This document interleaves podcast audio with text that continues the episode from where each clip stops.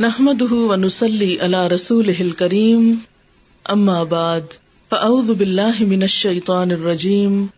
بسم الله الرحمن الرحيم. رب اشرح لي صدري ويسر لي امري واحلل عقدة من لساني يفقهوا قولي. انسان کی خاندانی زندگی میں سب سے اونچا مقام اور سب سے بڑا حق والدین کا ہے۔ گویا حقوق العباد میں، بندوں کے حقوق میں سب سے پہلا حق ماں باپ کا ہے۔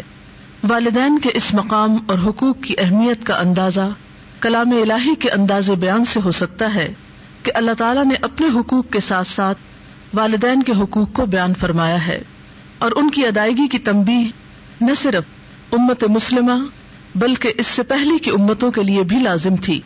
قرآن پاک میں پہلے ہی پارے میں اس کا ذکر کچھ یوں آتا ہے وہ اخذ نہ میسا قبنی اسرا لا تعبدون الا الله وبالوالدين احسانا وذي القربى واليتامى والمساكين وقولوا للناس حسنا واقيموا الصلاه واتوا الزكاه ثم توليتم الا قليلا منكم وانتم معرضون اور جب ہم نے بنی اسرائیل سے وعدہ لیا کہ عبادت نہ کرنا مگر اللہ کی اور والدین کے ساتھ احسان کا رویہ اختیار کرنا اور رشتے داروں کے ساتھ، اور یتیموں سے، اور مسکینوں سے، اور لوگوں سے بھلی بات کہنا، اور نماز قائم کرنا، اور زکوٰۃ ادا کرنا۔ پھر تم نے منہ موڑ لیا، مگر تم میں سے بہت کم یعنی اس وعدے پہ پورے اترے۔ وہ ان تم موردون اور تم ہو ہی منہ پھیرنے والے، تم ہو ہی اعراض برتنے والے۔ تو گویا، نماز اور زکوٰۃ کا حکم بھی یہاں پر۔ والدین اور دیگر انسانوں کے حقوق کے بعد ہے۔ وبل والدین احسانہ اور والدین کے ساتھ احسان کرو گے احسان اچھا کرنا کسی کے ساتھ۔ ماں باپ کے ساتھ اچھا سلوک انسان کی سعادت کی علامت ہے۔ مخلوق میں سب سے بڑا حق ماں باپ کا ہے۔ حقوق العباد میں پہلا حق والدین کا ہے۔ قرآن پاک میں جگہ جگہ ماں باپ کے حق کو اللہ تعالی کے حق کے ساتھ بیان کیا گیا ہے۔ مثلاً سورت بنی اسرائیل میں آتا ہے وہ قدا رب کا اللہ تابد اللہ وہ بل والدین احسانہ اور آپ کے رب نے فیصلہ فرما دیا کہ تم خدا کے سوا کسی کی بندگی نہ کرو اور والدین کے ساتھ نیک سلوک کرو۔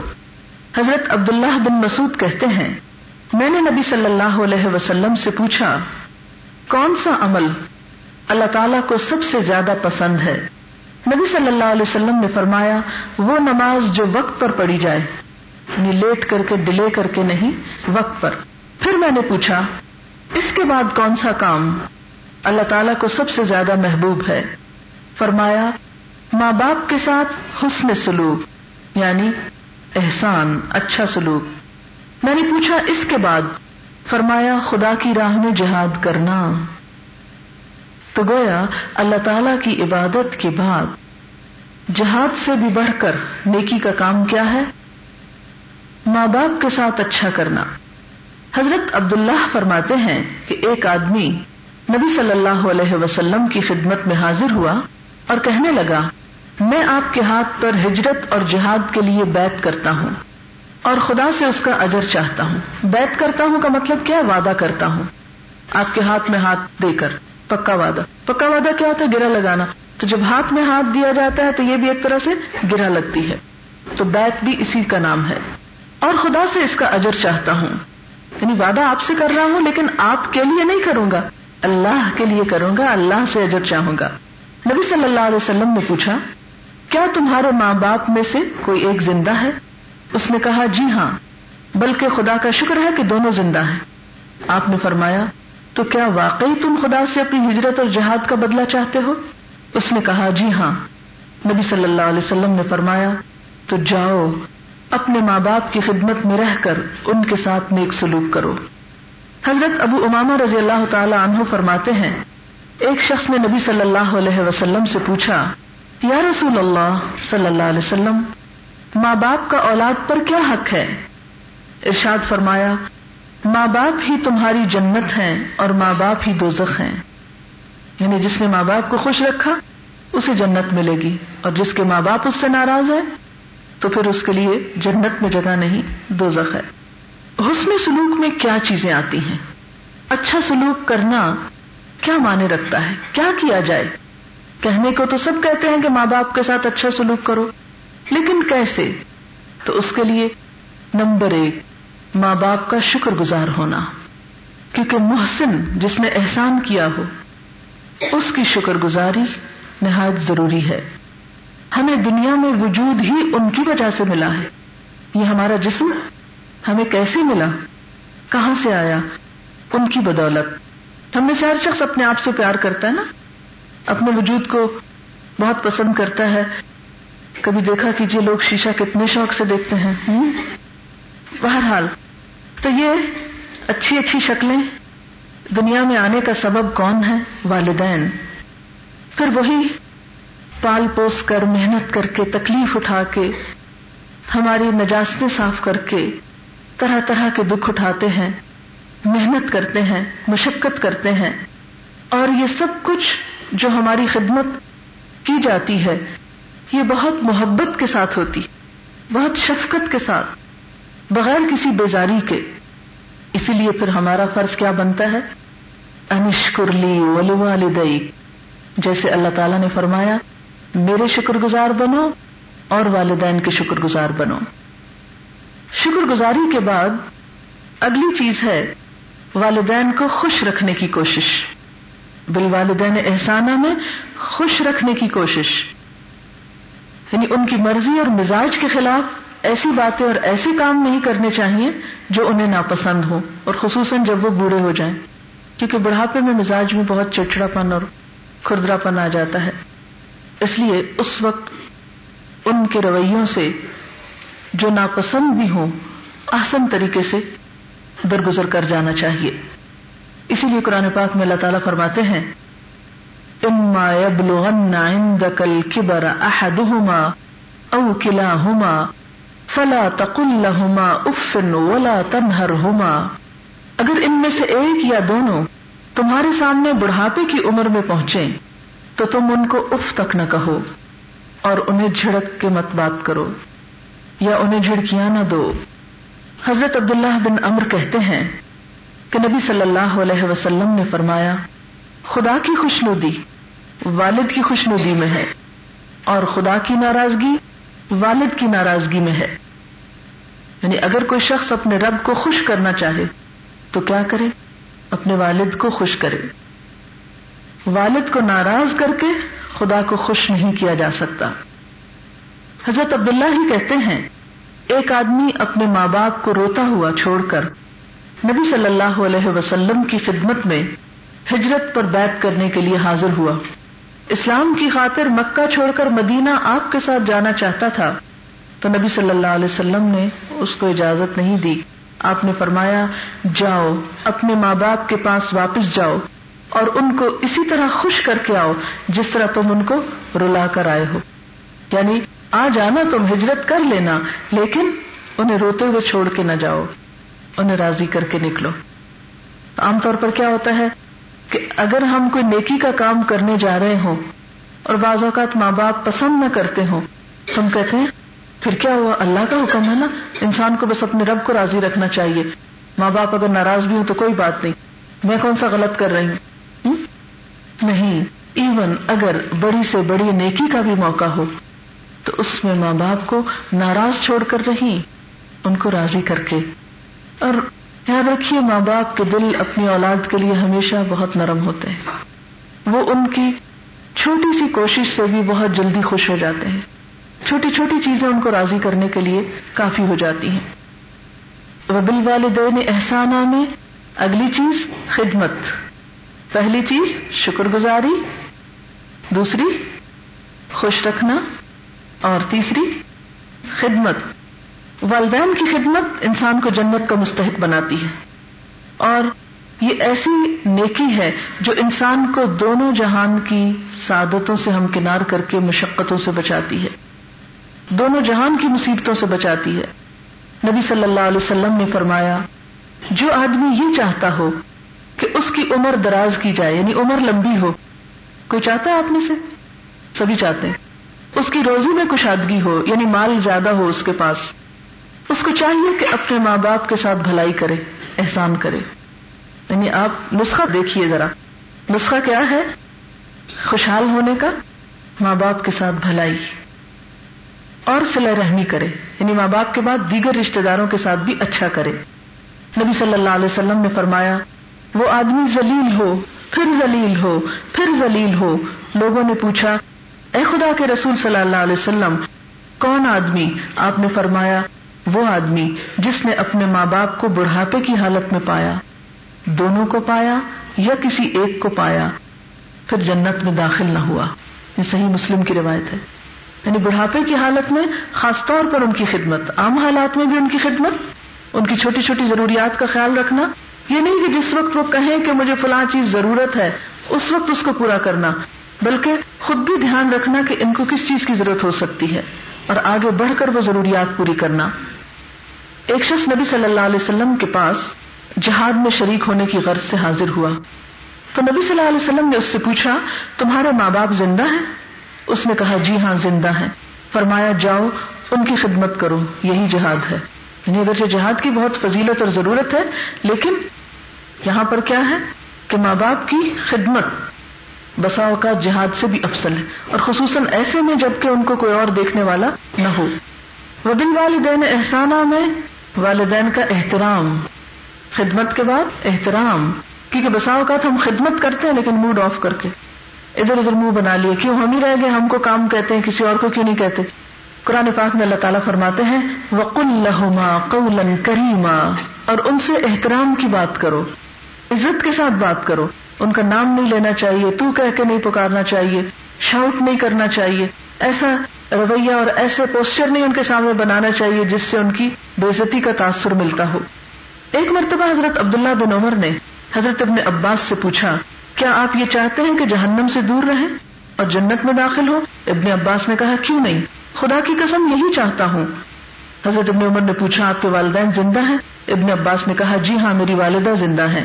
ابن عمر نے فرمایا، اگر تم ان کے ساتھ نرمی سے گفتگو کرو، اگر تم ان کے ساتھ نرمی سے گفتگو کرو، ان کے کھانے پینے کا خیال رکھو، تو ضرور جنت میں جاؤ گے بشرتے کے بڑے گناہوں سے بچتے رہو۔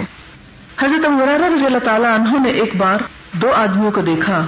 ایک سے پوچھا، یہ دوسرے تمہارے کون ہیں؟ یہ دو آدمی کٹھے تھے تو ایک سے پوچھا، یہ ساتھ کون ہے؟ اس نے کہا، یہ میرے والد ہیں۔ آپ نے کہا، دیکھو، نہ ان کا نام لینا، نہ کبھی ان سے آگے آگے چلنا۔ یعنی احترام میں یہ چیز بھی آتی ہے کہ ان سے آگے بڑھ کے، بھاگ بھاگ کے، ان کو پیچھے چھوڑ کے اور اپنی چال میں بھی ایسی روش اختیار نہ کرنا جس سے ان کے احترام میں کمی ہو۔ اور نہ کبھی ان سے پہلے بیٹھنا۔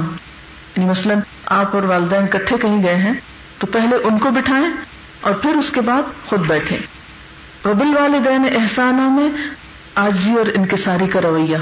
یہ احترام کے بعد اگلا درجہ ہے۔ قرآن پاک میں آتا ہے وقف لہما جناح من الرحمہ اور آجزی اور نرمی کے ساتھ ان کے سامنے بچھے رہو۔ یعنی ہر وقت ان کے مرتبے کا لحاظ رکھو۔ یہ نہیں کہ کسی خاص مجلس میں، کسی خاص مقام پر اور باقی وقت میں بھول جاؤ۔ یعنی گھر میں ہو تو آپ شاؤٹ کرو، باہر ہو تو صرف لوگوں کو دکھانے کے لیے احترام کرو۔ نہیں۔ بلکہ ہما وقت۔ پھر اسی طرح والدین کے ساتھ محبت۔ محبت میں کیا چیز آتی ہے؟ محبت میں یعنی دل کے جذبات شامل ہو جاتے ہیں۔ یعنی خدمت ہو یا احترام ہو آرٹیفیشلی نہ ہو، دل کے جذبات کے ساتھ ہو۔ اور اس کو پیدا کیا جا سکتا ہے۔ ان کے احسانات کو یاد کر کے۔ وبل والدین احسانہ میں اطاعت خواب و زیادتی بھی کر رہے ہیں دل سے اطاعت کریں۔ بس صرف اس صورت میں ان کی اطاعت جائز نہیں جب وہ دین کے خلاف کوئی بات کر رہے ہوں۔ مثلا وہ کہ نماز ہی کیوں پڑھتی رہتی ہے؟ چھوڑو نماز کو۔ تو پھر اس میں یہ نہیں کہ بدتمیزی کرنی ہے یا ان کا احترام میں کمی کرنی ہے۔ اللہ کا حکم ماننا ہے۔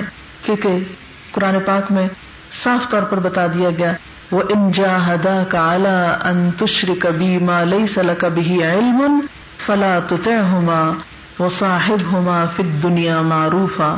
کہ اگر یہ دونوں تمہارے ساتھ یہ کوشش کرے کہ تم میرے ساتھ شریک ٹھہراؤ یعنی شرک کا حکم دے ماں باپ، فلا ہوما تو وہی رب جو اطاعت کا حکم دیتا ہے، یہاں پر خود حکم دے رہا ہے کیا؟ فلا ہوما پھر ان کی اطاعت نہ کرنا۔ لیکن وہ صاحب ہوما پھر دنیا معروف ان کے ساتھ دنیا میں معروف طریقے سے، اچھے طریقے سے زندگی بسر کرنا۔ یعنی خواہ وہ مشرق ہی کیوں نہ ہو خواہ وہ گناگاری کیوں نہ ہو تمہیں حق نہیں کہ تم ان کی بےزتی کرو۔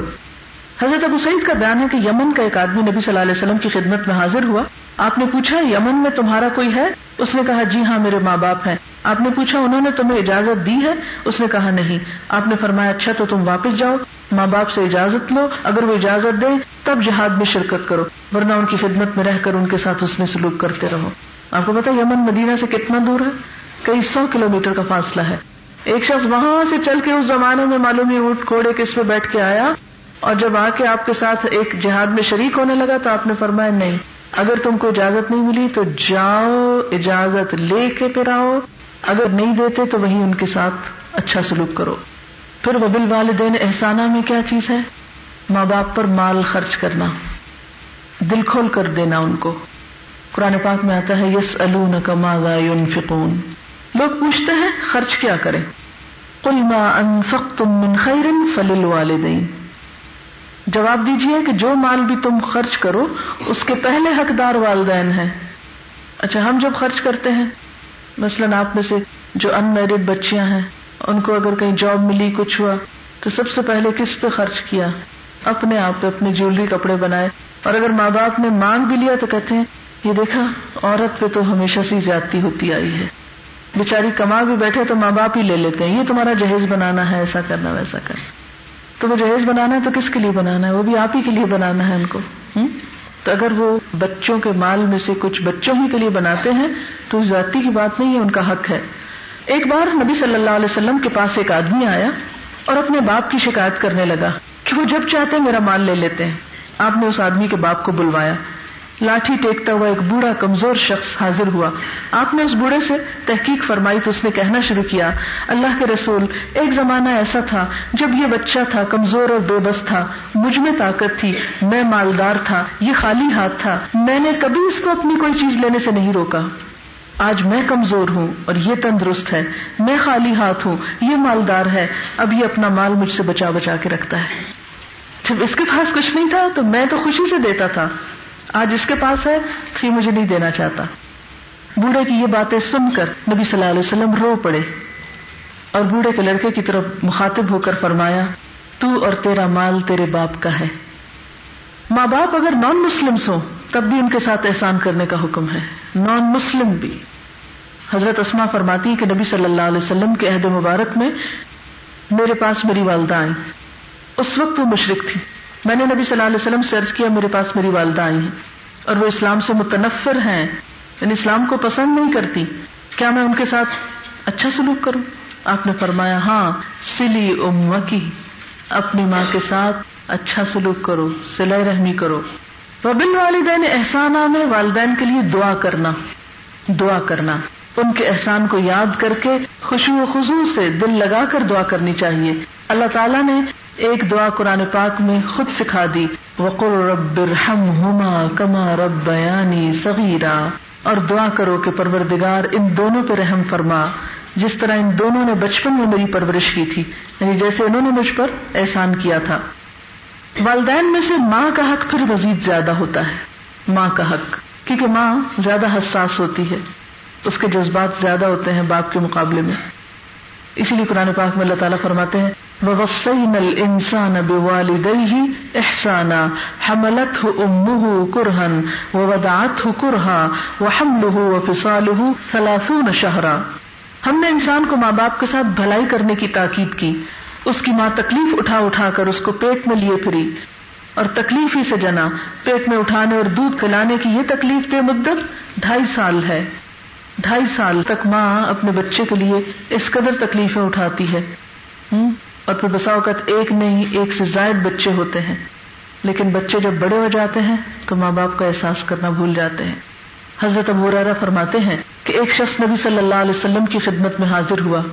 پوچھا، اے خدا کے رسول صلی اللہ علیہ وسلم، میرے اچھے سلوک کا سب سے زیادہ مستحق کون ہے؟ فرمایا، تیری ماں. اس نے پوچھا، پھر کون؟ فرمایا، تیری ماں. پھر پوچھا، فرمایا، تیری ماں. تین دفعہ آپ نے ماں کی بات کی اور چوتھی دفعہ جب اس نے سوال کیا تو آپ نے فرمایا، تمہارا باپ. تو اس سے کیا پتا چلتا ہے؟ ماں کا حق باپ کے مقابلے میں بھی زیادہ ہے۔ ایک اور حدیث میں آتا ہے، ان اللہ حرم علیکم عقوق الامہات. اللہ نے تمہارے لیے ماں کی نافرمانی کو حرام قرار دیا ہے، حرام۔ جیسے روزے کی حالت میں کچھ کھانا کیا ہے، حرام، ورنہ کیا ہوگا؟ روزہ ٹوٹ جائے گا۔ اسی طرح ماں باپ کی نافرمانی جائز باتوں میں اور خصوصاً ماں کی نافرمانی جائز چیز میں اس کو حرام قرار دیا۔ حضرت اویس کرنی کا نام آپ سب نے سن رکھا ہوگا۔ نبی صلی اللہ علیہ وسلم کے دور میں موجود تھے۔ آپ سے بہت محبت کرتے تھے۔ ایک روایت میں آتا ہے کہ جب انہیں خبر ملی تھی کہ آپ کا دانت شہید ہو گیا ہے تو انہوں نے اپنا دانت توڑ لیا تھا۔ وہ کیوں نہیں حاضر ہوئے اتنی محبت کے باوجود کہ ان کی بوڑھی ماں زندہ تھی اور ان کی خدمت کے لیے ان کے سوا کوئی نہیں تھا۔ تو اپنی والدہ کی خدمت کی وجہ سے وہ حضور صلی اللہ علیہ وسلم کی شدید محبت کے باوجود ان کے پاس حاضر نہ ہو سکے تھے، کہ چھوڑ کے جا نہیں سکتے تھے آپ کے پاس۔ دن رات انہیں کی خدمت میں لگے رہتے۔ حالانکہ حضور صلی اللہ علیہ وسلم کو دیکھنے کی خواہش کس کو نہیں ہو سکتی؟ لیکن جب حضور صلی اللہ علیہ وسلم کو پتا چلا کہ وہ ملاقات کے لیے آنا چاہتے ہیں، دوسری طرف ماں بوڑھی ہے، تو آپ نے منع کر دیا۔ پھر آپ کا حکم ہو تو نافرمانی کیسے ہو؟ فریض حج ادا کرنے کی بھی بہت خواہش تھی ان کو، لیکن ماں زندہ تھی تو وہ حج پر بھی نہیں گئے۔ یہ کتنے صبر کی بات ہو سکتی ہے۔ لیکن یاد ہوگا کہ آپ صلی اللہ علیہ وسلم نے اپنے صحابہ کو کہا تھا کہ میرے بعد ایک ایسا شخص آئے گا جس سے تم اپنے لیے دعا کروانا۔ تو ان کو اتنا بڑا مقام کیسے ملا؟ حالانکہ وہ صحابی نہیں تھا صحابی سے کہا جا رہا کہ تم ان سے دعا کروانا۔ ان کے اس حسن سلوک کی وجہ سے۔ چاہے دنیا میں بظاہر کوئی سلا نہ ملتا نظر آ رہا ہو، لیکن پھر بھی اس احسان کا سلا آپ کو آپ کا رب دے گا۔ اور ہر صورت میں اس پر عمل کی کوشش کریں۔ پھر وبل والدین احسانہ میں بخشش کی دعا۔ جیسے حضرت ابراہیم علیہ السلام نے کہا تھا رب اغفر لی وللمؤمنین یوم یقوم الحساب۔ اللہ مجھ کو بخش دے، میرے والدین کی بخشش فرما۔ اور سب ایمان لانے والوں کو اس روز معاف کر دے جبکہ حساب قائم ہوگا۔ حضرت ابو حریر رضی اللہ تعالیٰ عنہ کا بیان ہے کہ مرنے کے بعد جب میت کے درجات بلند ہوتے ہیں، مرنے کے بعد جب میت کے درجات بلند ہوتے ہیں، تو وہ حیرت سے پوچھتا ہے، یہ کیسے ہوا؟ یہ میرے درجے کیسے بڑھ رہے ہیں؟ خدا کی جانب سے اس کو بتایا جاتا ہے کہ تمہاری اولاد تمہارے لیے مغفرت کی دعا کرتی رہی اور اللہ تعالیٰ نے اس کو قبول کر لیا۔ خصوصاً اگر زندگی میں کوئی کوتا ہو گئی ہو اور وقت نہ رہا ہو ان کے لیے کچھ کرنے کا اور وہ فوت ہو جائے تو دعاؤں میں ضرور یاد رکھنا چاہیے۔ بہترین مصنون دعا وہ ہے اللہ مغفر لہو و رحم ہو و آف ہی و آف ان ہو وأكرم نزله ووسع مدخله واغسله بالماء والثلج والبرد ونقه من الخطايا كما ينقى الثوب الأبيض من الدنس. اللهم أبدله دارا خيرا من داره وأهلا خيرا من أهله وزوجا خيرا من زوجه. وأدخله الجنة وأعذه من عذاب القبر ومن عذاب النار. خصوصاً اگر وہ پاس نہ ہو یا دنیا میں نہ ہو تو ان کے لیے زیادہ دعا کرنی ہے۔ کیونکہ پھر خدمت نہیں کر سکتے، کچھ اور نہیں کر سکتے، مال نہیں ان پہ خرچ کر سکتے۔ ان کے لیے سب کا خیرات کر سکتے ہیں، ان کی طرف سے ان کے لیے دعا کر سکتے ہیں۔ اور اچھے اچھے کام کر کے ان کی نیکیوں میں اضافہ کر سکتے ہیں۔ نبی صلی اللہ علیہ وسلم نے فرمایا، جب کوئی شخص مر جاتا ہے تو اس کے عمل کی مہلت ختم ہو جاتی ہے۔ صرف تین چیزیں ایسی ہیں جو مرنے کے بعد بھی فائدہ دیتی ہیں۔ ایک صدقہ جاریہ دوسرے، اس شخص کا پھیلایا ہوا وہ علم جس سے لوگ فائدہ اٹھائیں۔ تیسرے، وہ نیک اولاد جو اس کے لیے دعائیں مغفرت کرتی رہے۔ والدین کے فوت ہونے کے بعد وبل والدین احسانہ میں دعا، صدقہ، خیرات کے علاوہ ان کے کیے ہوئے وعدے وسیعتیں بھی پوری کرنی چاہیے۔ کسی سے وعدہ کر گئے ہیں یا کوئی وسیعت کر گئے ہیں اپنے مال میں سے، تو اس کو پورا کرنا بھی وبل والدین احسانہ میں آتا ہے۔ حضرت عبداللہ بن عباس کا بیان ہے کہ حضرت سعد بن عبادہ نے نبی صلی اللہ علیہ وسلم سے عرض کیا، یا رسول اللہ صلی اللہ علیہ وسلم، میری والدہ نے نظر مانی تھی، لیکن وہ نظر پوری کرنے سے پہلے ہی وفات پا گئی۔ نظر کیا ہوتا ہے؟ کہ میں اللہ کی خوشی کے لیے کوئی کام اچھا کروں گی، مثلا نماز پڑھوں گی یا صدقہ کروں گی یا عمرہ کروں گی، وغیرہ وغیرہ۔ کیا میں ان کی طرف سے یہ نظر پوری کر سکتا ہوں؟ نبی صلی اللہ علیہ وسلم نے ارشاد فرمایا، کیوں نہیں؟ تم ضرور ان کی طرف سے نظر پوری کر دو۔ اسی طرح ماں باپ کے ساتھ اچھے سلوک میں یہ بھی آتا ہے کہ ان کے دوستوں، ماں کی سہیلیوں وغیرہ سے اچھا سلوک کرنا، ان کا احترام کرنا۔ اور خصوصاً اگر والدین زندہ نہ ہوں۔ نبی صلی اللہ علیہ وسلم نے فرمایا، سب سے زیادہ حسن سلوک یہ ہے کہ آدمی اپنے والد کے دوست احباب کے ساتھ بھلائی کرے، ان کے رشتے داروں کے ساتھ بھی اور ان کے دوستوں کے ساتھ بھی۔ ایک بار حضرت ابو دردا بیمار ہوئے، مرض بڑھتا ہی گیا، یہاں تک کہ بچنے کی کوئی امید نہ رہی۔ تو حضرت یوسف بن عبداللہ دور دراز سے سفر کر کے ان کی عیادت کے لیے تشریف لے گئے۔ حضرت ابو دردا نے انہیں دیکھا تو تعجب سے پوچھا، تم یہاں کہاں؟ یوسف بن عبداللہ نے کہا، میں یہاں محض اس لیے آیا ہوں کہ آپ کی عیادت کروں، کیونکہ والد بزرگوار سے آپ کے تعلقات بہت گہرے تھے۔ آپ کو یاد ہے نا کہ حضرت خدیجہ جب فوت ہو گئی تو حضور صلی اللہ علیہ وسلم کیا کرتے تھے؟ جب کچھ بکری وغیرہ ذبح کرتے تو ان کی دوستوں کو بھی گوشت بھجواتے تھے۔ حضرت ابو بردا فرماتے ہیں کہ جب میں مدینے آیا تو میرے پاس عبداللہ بن عمر تشریف لائے۔ کہنے لگے، ابو بردا، تم جانتے ہو میں تمہارے پاس کیوں آیا میں نے کہا، میں تو نہیں جانتا کہ آپ کیوں تشریف لائے۔ اس پر حضرت عبداللہ بن عمر نے فرمایا، میں نے نبی صلی اللہ علیہ وسلم کو فرماتے سنا ہے کہ جو شخص قبر میں اپنے ماں باپ کے ساتھ نیک سلوک کرنا چاہتا ہے، اس کو چاہیے کہ باپ کے مرنے کے بعد باپ کے دوست احباب کے ساتھ اچھا سلوک کرے۔ پھر فرمایا، بھائی، میرے باپ حضرت عمر اور آپ کے والد میں گہری دوستی تھی۔ میں چاہتا ہوں کہ اس دوستی کو نبھاؤں اور اس کے حقوق ادا کروں۔ یعنی خونی رشتے تو حق رکھتے ہی ہیں، لیکن دوستی بھی کسی مفاد اور مطلب کے تحت یہ وقتی نہیں ہونی چاہیے۔ مرنے کے بعد اولاد تک کو حکم ہے کہ والدین کی دوستی کو بھی نبھائے نبی صلی اللہ علیہ وسلم نے فرمایا، تم اپنے آبا و اجداد سے ہرگز بے پرواہی نہ برتو۔ ماں باپ سے بے پرواہی برتنا خدا کی نا شکری ہے۔ آپ صلی اللہ علیہ وسلم نے فرمایا، اگر کوئی بندہ خدا زندگی میں ماں باپ کا نافرمان رہا اور والدین میں سے کسی ایک کا یا دونوں کا اسی حال میں انتقال ہو گیا، تو اب اس کو چاہیے کہ وہ اپنے والدین کے لیے برابر دعا کرتا رہے، خدا سے ان کی بخشش کی درخواست کرتا رہے۔ یہاں تک کہ خدا اس کو اپنی رحمت سے نیک لوگوں میں لکھتے۔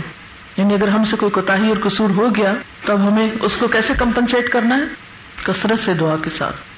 میں نے اتنی لمبی بات اس لیے کی ہے تاکہ ہم اپنے ماں باپ کے ساتھ اچھا سلوک کریں۔ کیونکہ اللہ کے حق کے بعد پہلا حق ان کا ہے۔ اور جب ہم دین کی طرف آتے ہیں تو میں نے دیکھا ہے بہت افسوس کے ساتھ کہ بہت سے لوگ اور بہت سے یگسٹر جو دین کی طرف آتے ہیں، ماں باپ کو کوئی چیز ہی نہیں سمجھتے۔ کہتے ہیں، تم لوگ تو کچھ جانتے نہیں، تم تو پاگل ہو، تم لوگ نے ہم کو صحیح تربیت نہیں دی اور نہ جانے کیا کیا جاتی بہت عجیب و غریب قسم کی باتیں دیکھی گئی ہیں۔ کوئی شخص دیندار ہو ہی نہیں سکتا جو اپنے ماں باپ کا نافرمان ہو، بدتمیز ہو۔ ہاں وہ کتنا ہی بڑا تحجد گزار ہو۔ ساری نیکی دھری کی دھری رہ جاتی ہے اگر ماں باپ کے ساتھ۔ جہاں اللہ تعالیٰ فرماتے اونچی آواز نہ کرو۔ وہاں ہم ان کو تانے دیں اور ان کی دل آزاری کریں اور ان کا خیال نہ رکھیں۔ یہ کوئی نیکی نہیں۔ تو ہم سب کو اپنی اس غلطی سے کیا کرنا ہے؟ توبہ کرنی ہے پچھلی کوتاہیوں سے اور آئندہ کے لیے خیال رکھنا ہے۔ اگر کوئی چیز ناگوار بھی لگ رہی ہے ان کی یا نہیں دل چاہ رہا، تو آسن طریقے سے معافی مانگتے ہوئے ایکسکیوز کر ہم اوروں کو تو کہتے ہیں ایکسکیوز می ہم کہتے ہیں پلیز اور جب ماں باپ سے بات کرتے تو پلیز اور ایکسکیوز می سب بھول جاتے ہیں۔ کیوں؟ کیا ہمارا حسن سلوک اور ہمارا احترام اور ہماری محبت اور ہماری ساری جو اخلاقی حالت ہے، وہ باہر ہی ختم ہو جاتی ہے۔ وہ ماں باپ تک کیوں نہیں پہنچتے؟ اور آخر میں ایک بات اور بھی کہہ دوں گی۔ ایک تو والدین ہیں جنہوں نے جنم دیا آپ کو۔ ایک ہے جن کے پاس آپ شادی کے بعد جاتے ہیں، ٹھیک؟ اور وہ ہیں ساس سسر۔ قرآن پاک میں جہاں نصب کی بات ہے، وہیں پر سحر کی بات بھی ہے۔ سواد، ہیرے، سحر، سسرالی رشتوں کو کہتے ہیں، ٹھیک؟ ان کے ساتھ بھی یعنی شادی کے بعد اچھی شادی شدہ زندگی کا اصول کیا ہے؟ لڑکی جو ہے وہ اپنے شوہر کے والدین کا خیال رکھے۔ اور لڑکا جو ہے وہ اپنی بیوی کے والدین کی کیئر کرے، پھر آپ دیکھیں کتنے اچھے تعلقات ہوتے ہیں۔ کیونکہ دو خاندان اگر آپس میں اچھے ہو نا، تو پھر ان کے بچوں کے بھی تعلقات اچھے ہونے لگتے ہیں۔ لیکن وہ اس کو برا بلا کہہ رہا ہے، وہ اس کو جواب میں کہہ رہا ہے، اوپر سے ٹکرا ہوا تو نیچے بھی آ جائے گا۔ اوپر کا شور نیچے پہنچتا ہے، پھر اس کے اثرات نیچے تک آتے ہیں۔ نیچے کا شاید اوپر نہیں جائے، مگر اوپر کا ضرور نیچے آتا ہے۔ اس لیے ان والدین کا بھی حق پہچانیے۔ ان کے ساتھ بھی عزت، احترام کے ساتھ بات کیجیے۔ ایک تیسرے ماں باپ بھی ہوتے ہیں جو استاد ہوتے ہیں۔ تو استاد جو ہوتے ہیں، یہ مانوی والدین کا درجہ رکھتے ہیں، روحانی والدین کا درجہ رکھتے ہیں اور ان کا بھی عزت، احترام، اطاعت اور باقی حسن سلوک ان کے ساتھ بھی اور دعا وغیرہ ان کے لیے کرنی چاہیے۔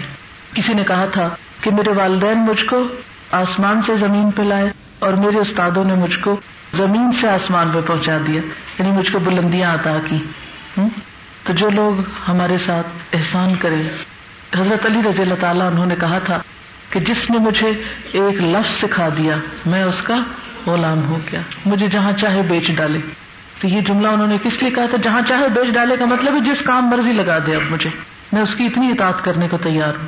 لیکن ہم تو شکل دکھانے کی روادار نہیں ہوتے۔ اللہ تعالیٰ سے دعا ہے کہ ہمیں یہ حقوق پہچاننے اور انہیں ادا کرنے کی توفیق عطا فرمائے۔ آمین۔ وآخر دعوانا ان الحمد للہ رب العالمین. سبحانک اللہم و بحمدک، نشہد ان لا الہ الا انت، نستغفرک و نتوب الیک. والسلام علیکم ورحمۃ اللہ وبرکاتہ.